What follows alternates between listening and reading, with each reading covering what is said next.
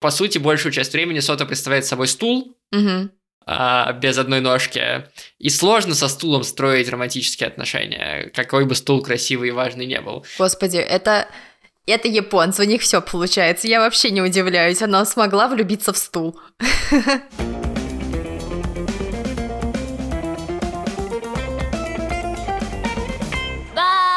Всем привет, меня зовут Эдуард. А меня Ксюша.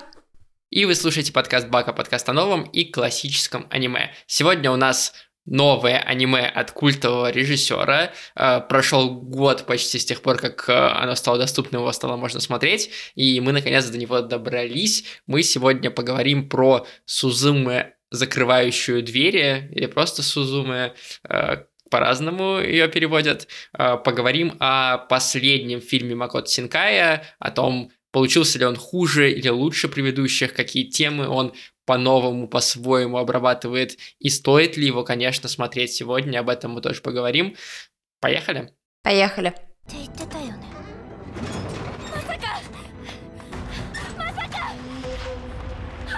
Давай немножко поговорим про создание. Понятное дело, что здесь не так много, кажется, интересного и увлекательного, потому что вышел фильм в 22 году, 2 года назад, делался он еще 2 года, соответственно, в 20-м началась работа над ним, и в разгар пандемии его делали, по большому счету.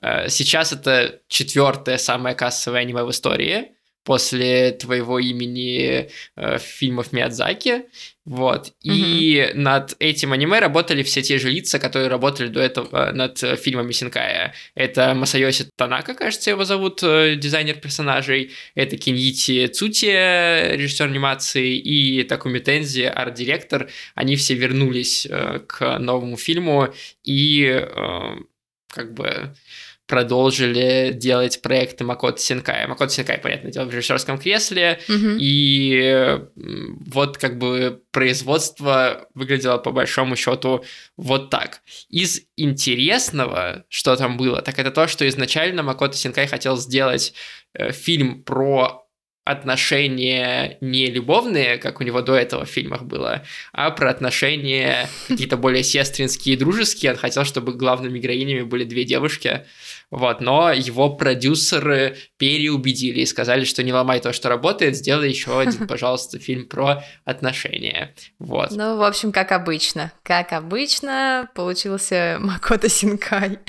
Но, кстати, мне было бы интересно посмотреть историю про 2 сестер, потому что у него были намеки на это в «Твое имя», кажется. Вот, но там, как обычно, получилось love story.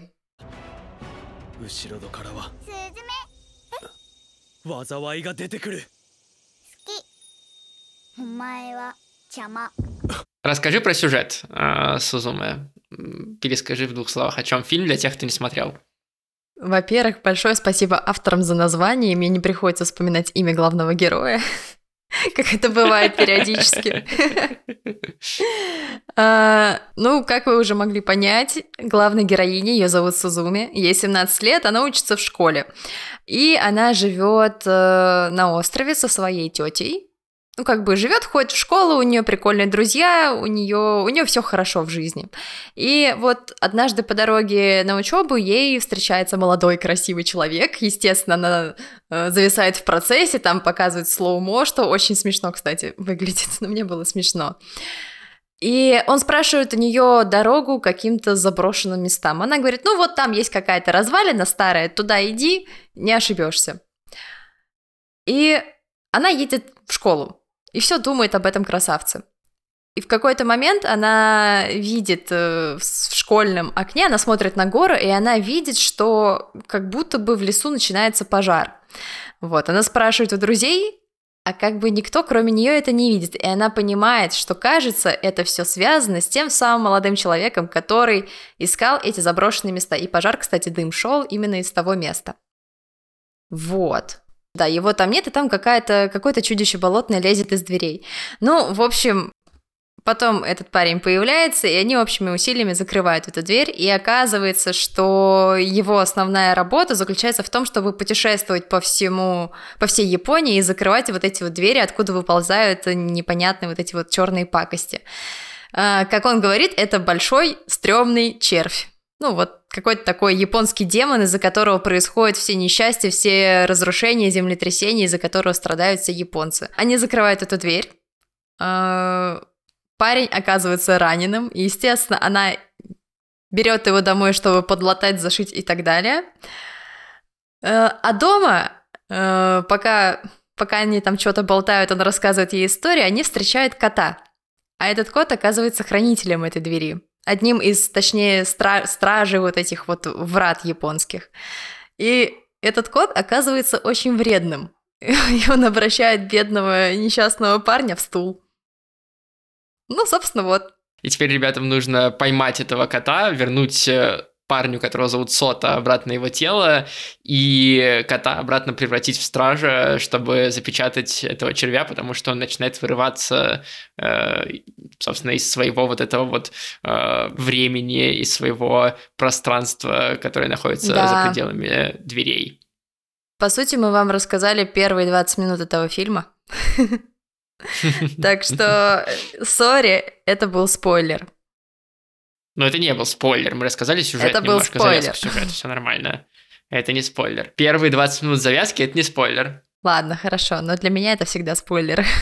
Да, на самом деле, немножко поговорим про сюжет без спойлеров. Это такое роуд-муви, где, конечно, нам говорят, что это как бы Макото Синкай, отношения, парень, девушка, они влюбляются, из-за этого друг с другом путешествуют и все такое. Но, по сути, большую часть времени Сота представляет собой стул, без одной ножки.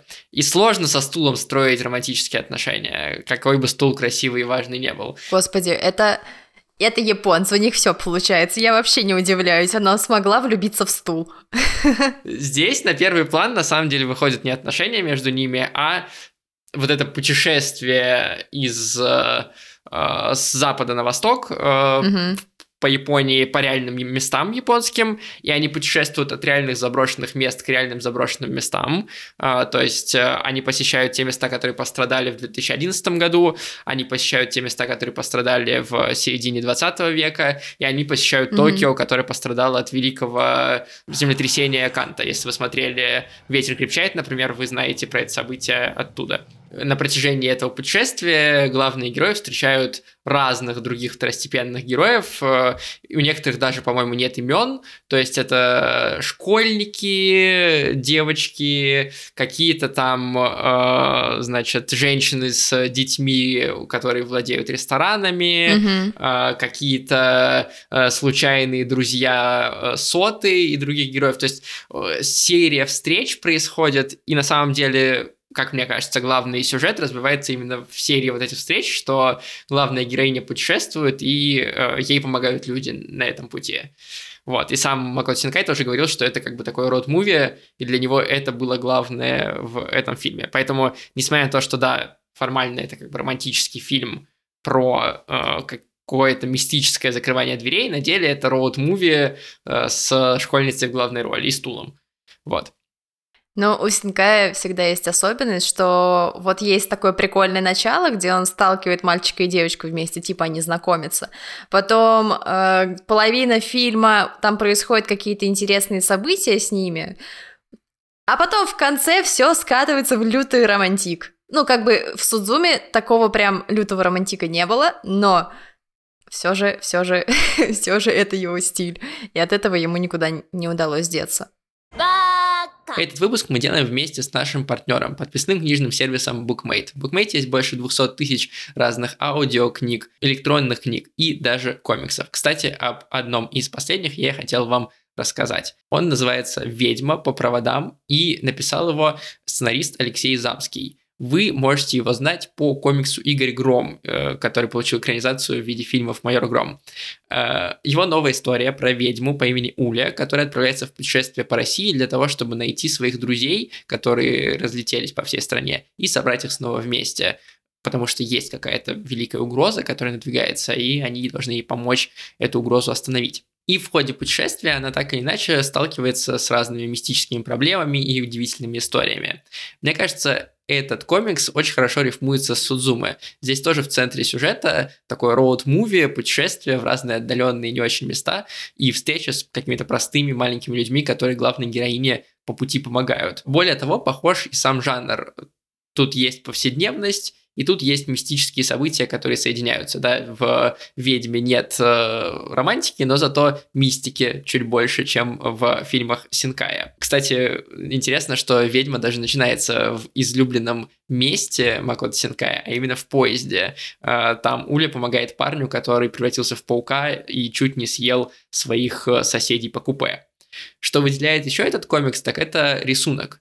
Во-первых, создатели стремятся привлекать художников из тех мест, про которые, собственно, рассказывает комикс. И вот это чувство узнавания, чувство понимания места и любви к месту очень ощущается, когда ты читаешь этот комикс. А во-вторых, Алексей Замский пытается все время придумать какие-то новые способы показывать историю, что-то сделать с раскадровками такого, к чему мы еще не привыкли. Уля регулярно перешагивает через границы панели и перемещается не только в пространстве внутри комикса, но и в пространстве на странице, как бы перешагивает из одной сцены в другую, например.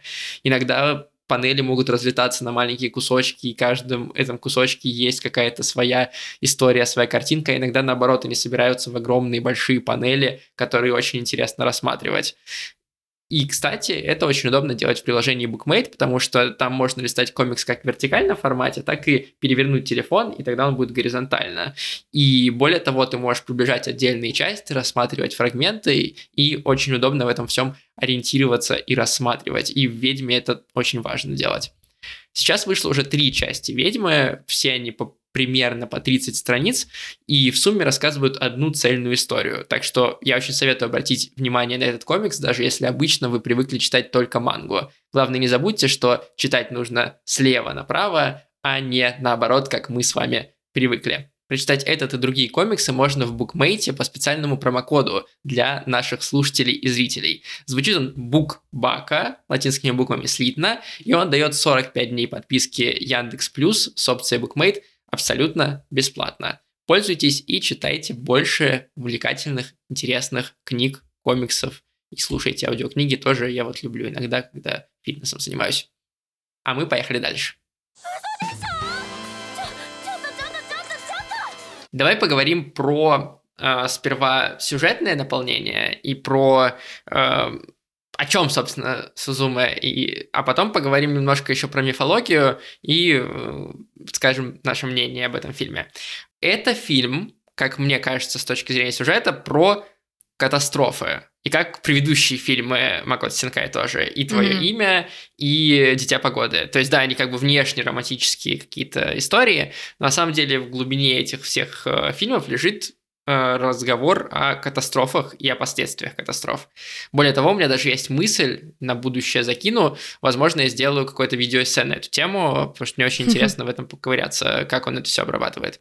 Но если говорить применительно о Судзумэ, «Закрывающей двери», то здесь он рассказывает историю про, как мне кажется, преодоление вот этих больших трагедий. То есть главная героиня посещает вот эти все разрушенные места, и она как бы закрывает в них двери для того, чтобы люди жили дальше, грубо говоря. Например, она посещает заброшенную школу одной из второстепенных героинь, которая закрылась после оползня. И она слышит голоса вот этих школьников и закрывает двери, которые, собственно, приводят к катастрофе. И потом, разговаривая с этой школьницей, они обсуждают, что «Ой, я впервые приехала в то место, где у меня была школа, где я выросла, потому что там вот она была заброшена. Спасибо, что мы туда съездили». Было классно. Ну, то есть, как будто она приносит вот этот closure, вот это, типа, гештальт закрывает всего народа своей поездкой. Причем, мне кажется, что это классно в контексте, мне про это как раз хотелось бы сделать видеоэссе, что если посмотреть на «Твое имя», там отрицание вот этой трагедии, что я вернусь во времени, все изменю, и ничего не будет, и трагедии не будет, и все будут живы. В «Дитя погоды» как будто попытка найти причину или обоснование, что ради любви и потому что так время течет, потому что это естественный процесс, вот поэтому эти трагедии происходят. А в «Судзумэ» как будто бы Синкай приходит к мысли, что трагедии, они живут вокруг нас, Они все время происходят, и нам нужно научиться с ними жить. И вот они, эти заброшенные места, а вот еще как бы люди, которые пережили все эти трагедии и продолжают свою жизнь дальше. И надо закрыть эту дверцу, забыть уже, ну даже не забыть, а просто как бы оставить позади себя все эти трагедии, и чтобы этот жуткий червь не мучил нас. И сам Синкай, я посмотрел его интервью, и он рассказал про то, что когда он пережил трагедию в 2011 году, вот этот большое землетрясение, цунами и все остальное, он говорил, что он после этого испытывал вину за то, что он аниматор, потому что я занимаюсь каким-то неполезным для людей делом. Я просто рисую какие-то мультики. А сейчас он как будто бы преодолел вот это свое ощущение. Я не могу с тобой вообще полностью согласиться насчет того, что там раньше он отрицал трагедии, а сейчас он как будто бы все это преодолел, потому что в каждой, ну, по крайней мере, вот там 3 работы возьмем, «Твое имя», «Дитя погоды» и «Судзумэ», там везде есть эти трагедии, связанные именно с разрушением дома, местности, то есть, ну, вот то, что все время как бы тревожит Японию, что они буквально живут на пороховой бочке. Но я бы не сказала, что «Твое имя» — это там полное отрицание всего происходящего, да, там есть скачок во времени, но тем не менее у главной героини больше нет этого ее родного дома, нет ее вот родного храма, он же исчез в итоге, там произошла эта катастрофа. Вот просто они успели как бы оттуда уйти вовремя. Ну, жертв не было просто. Ну... Знаешь, а «Дитя погоды» там практически произошла жертва. Ну да, как бы там нужен был хэппи-энд, чтобы совсем в отчаянии скатываться, иначе это была бы вообще не история Синкая.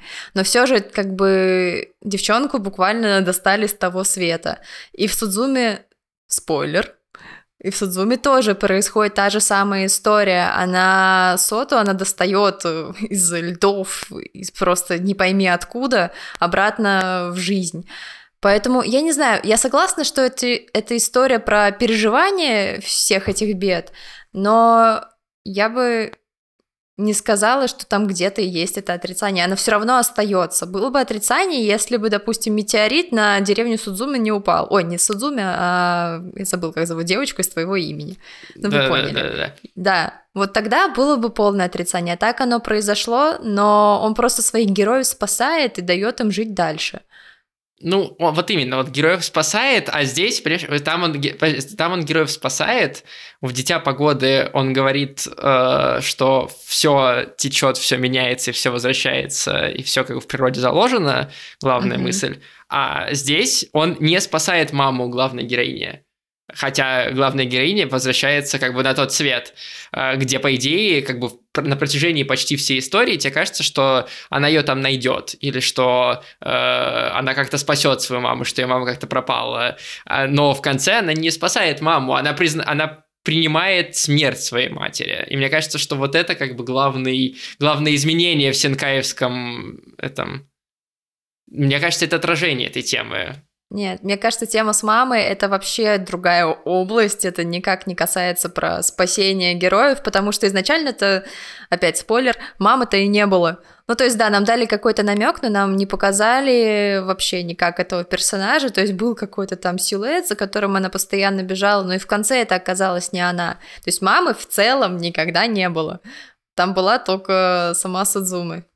И как бы, а кого ей спасать? Только себя и своего любимого. Нет, в этом же и суть, что она все время видела вот в этом потустороннем мире свою маму, думая, что ей нужно туда попасть, ей нужно маму спасти, ее мама пропала, что если она туда зайдет, она наконец-то вернется в то время, когда она была с мамой счастлива, а в итоге, когда она туда попадает, она там не находит маму, более того, она понимает, что все это время она как бы себя спасала и себя там видела. То есть ты прошлые трагедии не вернешь, ты людей не можешь, вернувшись во времени, перенести в другое место, чтобы они не погибли, они погибают, и все, что тебе остается, это спасать себя и принимать, что они погибают. Вот изменение между твоим именем и Судзумэ. Ну, не знаю... Может быть. Ну, может быть, окей, это можно интерпретировать еще и так. что просто люди уходят, и тебе никак их не вернуть обратно. Мне кажется, что это вот очень четко проглядывается в картинах Синкая, именно вот в этих трех. И как будто бы они вот составляют такую идеальную трилогию трагедии, как процесса переживания того, что происходит. И сам Синкай, как раз из-за того, что он вначале испытывал вину, и сейчас он в интервью говорит, что у него это прошло, и что он нашел способ пересказывать эти трагедии, рассказывать про них в развлекательном виде и таким образом знакомить с историей Японии молодое поколение, как будто бы там те раны, которые остались на теле Японии, те руины, да, вот эти, которые Судзумэ лечат, они как будто затягиваются, и у самого Синкая тоже, и как будто Судзумэ может быть сам по себе фильм не идеальный и не лучший там в карьере Синкая, но он хорош хотя бы тем, как он закрывает вот эту ветку развития этого режиссера. Ну, кстати, из всех фильмов Синкая это первый, который мне понравился, в отличие от всех остальных. Нет, я не могу сказать, что он супер хороший. В нем очень много недостатков, и мне нравятся в целом фильмы Синкая, поэтому я тут с тобой не согласен. Ну, окей, ладно. Ты просто романтику не любишь?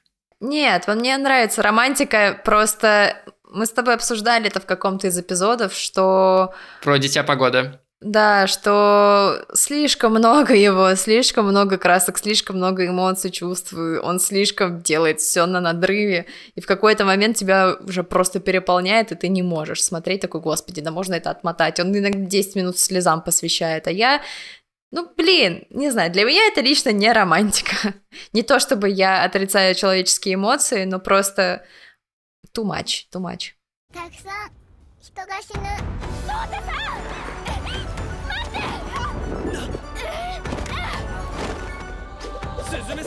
Давай теперь поговорим про мифологическую часть, поговорим про этих котиков, которые там появляются, поговорим про этого змея и в целом про эти двери, есть ли у этого какая-то подоплека. Я поизучал всякие обзоры, почитал про этих Дайдзина, Садайдзина и Удайдина, как они называются, и послушал интервью Синкая. И, во-первых, Синкай говорит, что он сам понятия не имеет, что это за котики. Имейте это в виду. Он взял название двух должностей при императоре, Удайдин и Садайдин. Собственно, это просто управляющие. Один и второй, они как бы отвечали за разные вещи, один подчиненный другого, но это как бы не так важно в данном случае. И было еще общее название для этой должности, как Дайдзин, и поэтому он назвал первого котика Дайдзин, чтобы люди не сразу догадались, что будет еще второй котик. Вот. Здесь эти котики выступают как защитники земли, скажем так, как хранители, и... Ничего похожего, прям сильно похожего в мифологии японской нет. И здесь, на самом деле, я хочу вернуть нас как раз к нашему выпуску про «Дитя погоды». Я оставлю где-то здесь, вот здесь подсказочку, чтобы вы могли посмотреть тоже этот эпизод. А если вы слушаете нас и не видите, как я тут машу руками, то в описании выпуска будет эта ссылка. Мы там говорили о том, что Синкай очень любит взять какой-то сюжет и представить его, как будто это мифология, а на самом деле придумать его из головы. Как было с девочками солнца в «Дитя погоды», которые на первый взгляд воспринимаются со стороны, как будто он взял какой-то древний японский миф и просто перекладывает его на современность. На самом деле никакого похожего мифа в Японии не было. И здесь то же самое. Когда ты смотришь первый раз, тебе кажется, что вот эти Дайдзин и Садайдзин – это какие-нибудь два божества древних, которые, значит, действительно там защищали мир. Может, они защищали его не так, как в этом фильме, но как будто это есть какой-то у этого прообраз мифологии. Нет, Синкай это придумывает. То есть, да, какие-то параллели могут быть с традициями, но он придумывает это. Ну, как бы прям таких явных котиков там не было, но у них же много всяких запечатывающих камней, которые всякими специальными ленточками вот это вот штучками украшены и прочее. Это все не имеет отношения к великому змею, который живет в потустороннем мире и вызывает землетрясение. Но змей, кстати, в мифологии у них был один. Это я точно помню. Змеев много, такого змея нету. Нет, был какой-то... В этом как бы суть. Ну, я помню то, что у них был какой-то прикол с каким-то змеем в определенном регионе, и что там постоянно проводили какие-то обряды, чтобы он не вырвался на свободу и не разрушил все вокруг. А ко мне сейчас рвется другой демон, видимо, его кота. Он пытается вынести дверь. Да, про бешеных котиков, про Дайдзина и Садайдзина. Что это такое? Абстрагируемся от мифов, поговорим, что вообще они представляют собой. Ведь, они зачем-то нужны. И здесь есть теория, неподтвержденная, что эти котики, они не хорошие, не плохие, но они питаются, скажем так, они живут за счет определенного рода эмоций. Mm-hmm. Дайдзин, белый котик, который всю дорогу ведет Судзуму и Соту, он питается приятными эмоциями, любовью, доверием, заботой и вот этим всем. И, соответственно, когда Судзуму проявляет к нему вот эту заботу, он становится сразу таким котиком посерьезнее, ухоженным котиком, у него сверкают глаза, и он способен там на многие волшебные вещи. И более того, на протяжении их путешествия, везде, где оказывался Дайдзин, он привносил пользу, грубо говоря, сообществу. То есть, когда он был в ресторане, там в ресторане всегда куча народа была. Если он был в отеле, а в отель сразу много людей приезжало. То есть, он вызывает как бы вот этот вау-эффект. А Садайдзин, черный котик, который появляется во второй части фильма, он, наоборот, питается плохими, злыми эмоциями. И он как раз появляется в сцене, где... Тамаки, это тетя Судзумы, с ней разговаривает и злится на нее, и когда она говорит ужасные вещи, в этот момент вот этот темный котик появляется. При этом, при том, что они вот так как бы питаются этими чувствами, они абсолютно противоположны в тех чувствах, которые они вызывают. То есть Садайдзин, темный котик, он заботливый котик, он приходит, ласкает Дайдзина и спасает всех, и борется с этим змеем, то есть он такой типа полезный котик. А Дайдзин, котик белый, несмотря на то, что он питается любовью, заботой и всем остальным, он вредный котик, который как бы может пакостить и... на первое место ставит не защиту земли, а свое собственное удовлетворение, свое собственное удовольствие. Ну да, он, собственно, и ушел с поста, потому что такой, да мне надоело, пойду гулять. Да. То есть это такие типа два инь-яня перевернутых, которые, они вместе инь-янь, но и каждый по отдельности тоже инь-янь, и они довольно интересны из-за этого. И когда ты это разгадываешь, ты понимаешь, что ни Дайдзин, ни Садайдзин — это не там злодеи, и не то, что они там какие-то ужасные, а это просто два котика. Ну, по сути, со всеми их недостатками. А еще, знаешь, забавно осознавать, что, ну вот когда ты раскладываешь котов на характере, то, что этот, олицетворяет добро, и куда бы он ни пошел, всегда всех ждет просто какое-то изобилие, а на самом деле он же по характеру еще такой веселенький, игривый, ему постоянно хочется что-то вот как-то пошкодить.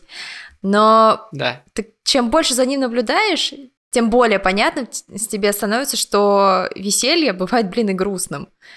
Ну, то есть тебе может быть капец как весело, ты можешь думать, что для других это, тоже все классно, а на самом деле ты творишь им зло, хотя сам того не подразумеваешь. Хотя, знаешь, тут же речь идет в целом-то о богах.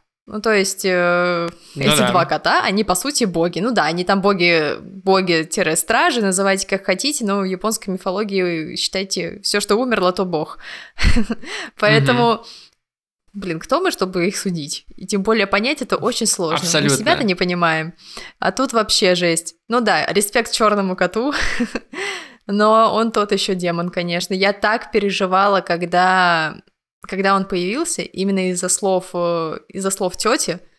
Я прям за сердце схватилась в этот момент. Я сейчас вспоминаю, у меня прям мурашки по коже, потому что, мне кажется, нет ничего страшнее сказать, озвучить вот такие слова. Ясно и понятно, что у каждого человека своя боль, тем более, когда ей пришлось заменить маму своей племянницы, она буквально отдала всю себя, всю свою молодость, все свое время, которое она, реально не хотела потратить сюда. И ты представляешь, озвучить это все ребенку. Ужас. Я бы себя закопала после этого. Это интересный тоже разговор, потому что что Дайдзин как бы сперва кажется злодеем, который открывает эти врата и мучает Судзуму и Соту, а оказывается, что на самом деле он все это время их вел к тем вратам, которые открываются, чтобы они их закрыть успели. Так и Садайдзин, он как бы сначала появляется, и тебе кажется, что он вызывает вот эти страшные слова, которые Тамаки говорят, и какой ужас, как он может, а на самом деле и Тамаки, и Судзумы важно было, чтобы эти слова прозвучали, и в японской культуре же в целом есть такое, что они все в себе держат и не высказывают вслух свои мысли и свои чувства, и им очень сложно это, в принципе, дается. И то, что здесь Синкай заставляет одну из героинь сказать очень страшные слова, но при этом именно то, что она их высказала вслух, и то, что она их проговорила, позволило ей с Судзумэ двигаться дальше и строить дальше отношения, и это опять про вот это вот как бы принятие того, что да, вот так, и они дальше становятся как будто даже ближе, чем они были в начале. До этих слов. И таким образом котики как бы злые, но котики как бы хорошие на самом деле. Ну да, как бы местные психологи. Но знаешь, что мне кажется, что в реальной жизни, когда у тебя происходит такой конфликт, они же буквально орали друг на друга, люди так быстро не отходят. Некоторым нужны годы, чтобы забыть, простить и прочее, потому что мы же по своей натуре очень обидчивы, потому что... человек на первом месте всегда у себя, да. Но за себя говори, я не очень обидчивый. Не знаю, нет, как бы я тоже не очень обидчивая, но я просто так наблюдаю со стороны, что все-таки тебя не могут не задеть эти слова, и так или иначе кто-то будет это прокручивать у себя несколько раз в голове, много-много раз. Все, конечно, по-разному на это реагируют. У них было мало времени, потому что было ворота закрывать. Тут, конечно, обстоятельства, землетрясения, все дела. Я очень смеялась с того, что в глазах тети Судзумы просто была влюбленная девчонка, которая бежит за каким-то пацаном, которого она увидела 3 секунды. Ужас. Кстати, я тут вспомнила самый эмоциональный момент для меня, Синкай, который меня не оттолкнул, боже мой. Это когда котенок белый говорит, спрашивает у Судзумы, ты больше меня не любишь? И когда, помнишь, он начинает затухать, я в этот момент чуть не разревелась. Ладно, я разревелась на самом деле. Я еще параллельно строчила тебе смс, типа, это прекрасно всем кошатникам смотреть. В общем, да, Котамади в деле. Но на самом деле, нет, там же тоже мысль про то, что... любовь же может быть двойной. Она же просто, я очень испугалась, потому что Судзумэ в этот момент схватила котенка, и я думала, она сейчас его разобьет об пол нафиг, потому что она орала, что нет, я тебя не люблю, лучше бы тебя вообще никогда не было. И я думаю, а может быть, она его настолько сильно любила, настолько же, насколько ненавидела. Какие-то философские вопросы пошли. Но да, момент, конечно, очень серьезный.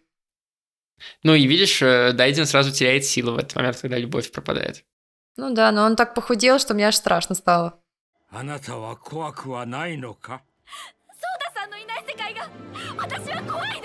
Последнее, что мне хочется проговорить, это еще раз поговорить про музыку, потому что, мне кажется, где-то 50%, а то и 70% моего ощущения от Судзумэ – это музыка группы RADWIMPS. И в этот раз, кстати, интересно, что помимо RADWIMPS над и музыкой работали два других человека. Во-первых, это Кадзума Динаити, это композитор, который пишет музыку для кино, и Синкай сказал, что он позвал его для того, чтобы их фильм звучал более кинотеатрально. То есть они делали фильм в 2020 году, в разгар пандемии, о чем я уже сказал, и ему хотелось написать такую музыку, по крайней мере, он так это формулирует, ему хотелось написать такую музыку, которую люди бы могли услышать в кинотеатре, и она бы перенесла их в Японию. Вот. И для этого ему нужно было, чтобы звук был прям типа супер крутой, сараундинг 5.1, все дела, и поэтому он позвал Кадзуму Динаити тоже писать музыку.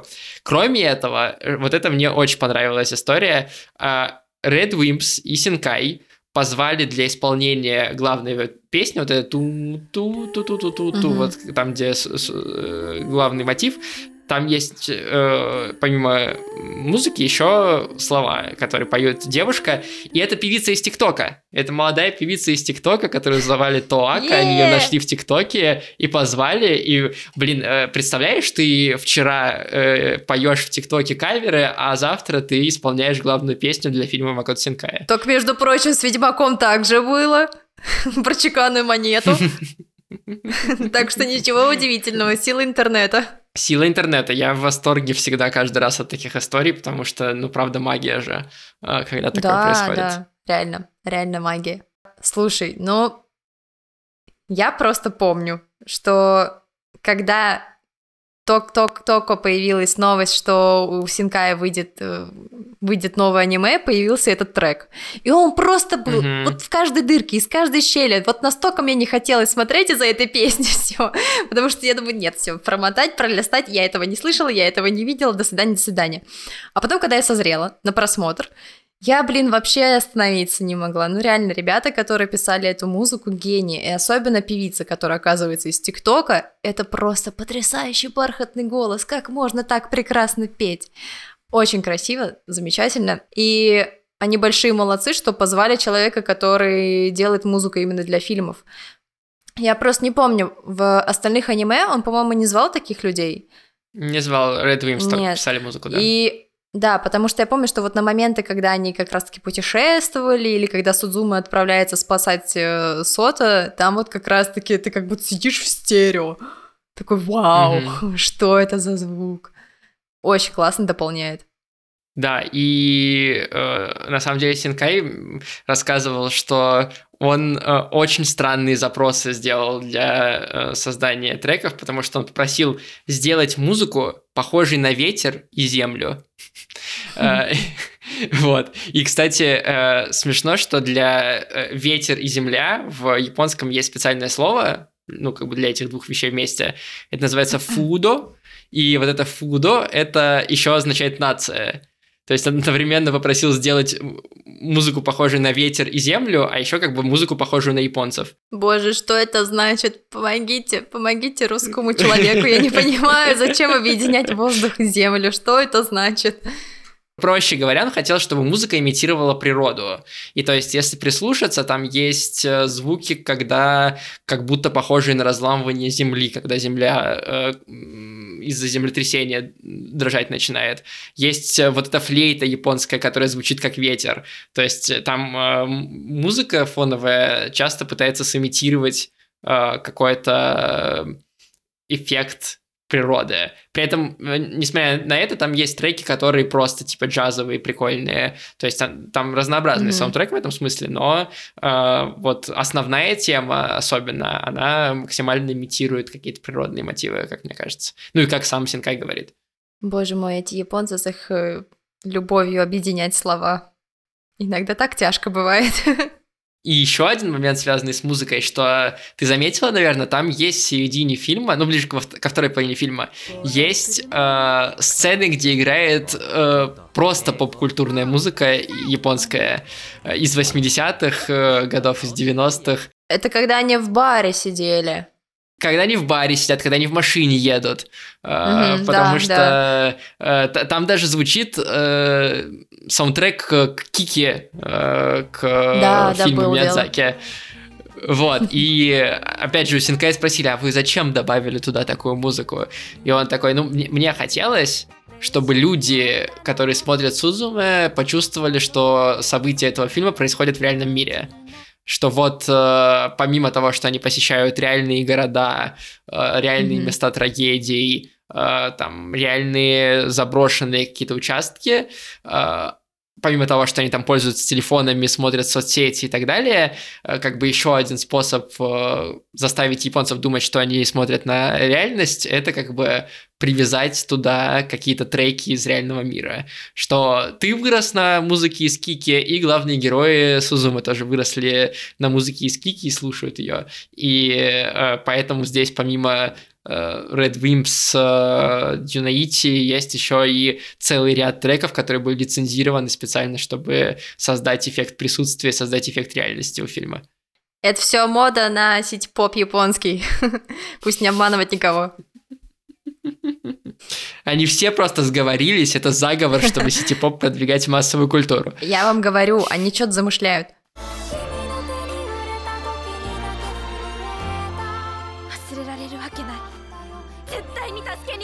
Знаешь, какая есть проблема, которая мешает воспринимать этот мир реальным?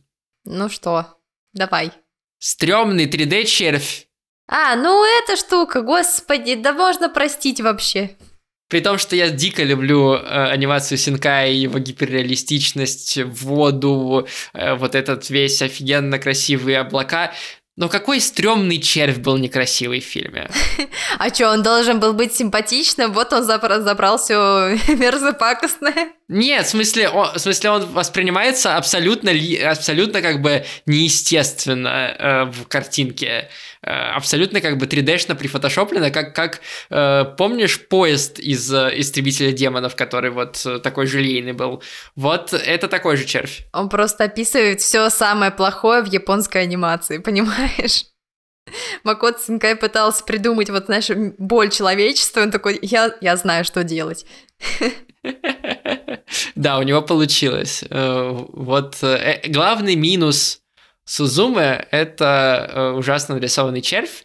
Вот такое мое мнение.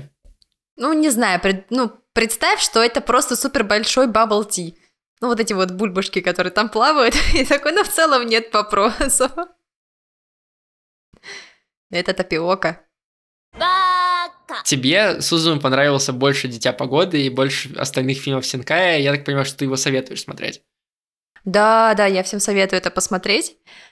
Потому что мы 40 минут тут наболтали, почему стоит смотреть Судзумэ. Так что давайте руки в ноги, вперед, включайте свои телевизоры и ноутбуки. Или где вы там смотрите. Мне кажется, важно проговорить, что если вы ждете, что это классный романтический фильм, то, скорее всего, он для вас не сработает, потому что романтики здесь мало. Если вы смотрите этот фильм как произведение в отрыве от всего остального творчества Синкая, он тоже может вам не зайти, потому что он не очень стройный структурно, он не очень какой-то новый в каких-то посылах, он не то чтобы самый красивый фильм Синкая, если говорить именно об анимации. Музыка там, скажем, на том же уровне, что в «Дите погоды» или в «Твоем имени», может быть, чуть-чуть повыше, но не на значительную сумму. Но если вы смотрите Судзумэ как одно из ряда произведений Синкая, вот про эти трагедии, если вы его вписываете в контекст, если вы рассматриваете его как роуд-муви по Японии, зная исторический японский контекст про землетрясение, бедствия и так далее, то Судзумэ обретает для вас довольно приличную силу и довольно большой интерес вызывает, и главное, запоминается, и поэтому, мне кажется, его стоит смотреть с такого ракурса, и тогда вы получите максимально большое удовольствие. Ну, либо вам должны нравиться просто котики, потому что здесь 2 котика тюничных, классных. Котики — это просто отвал всего.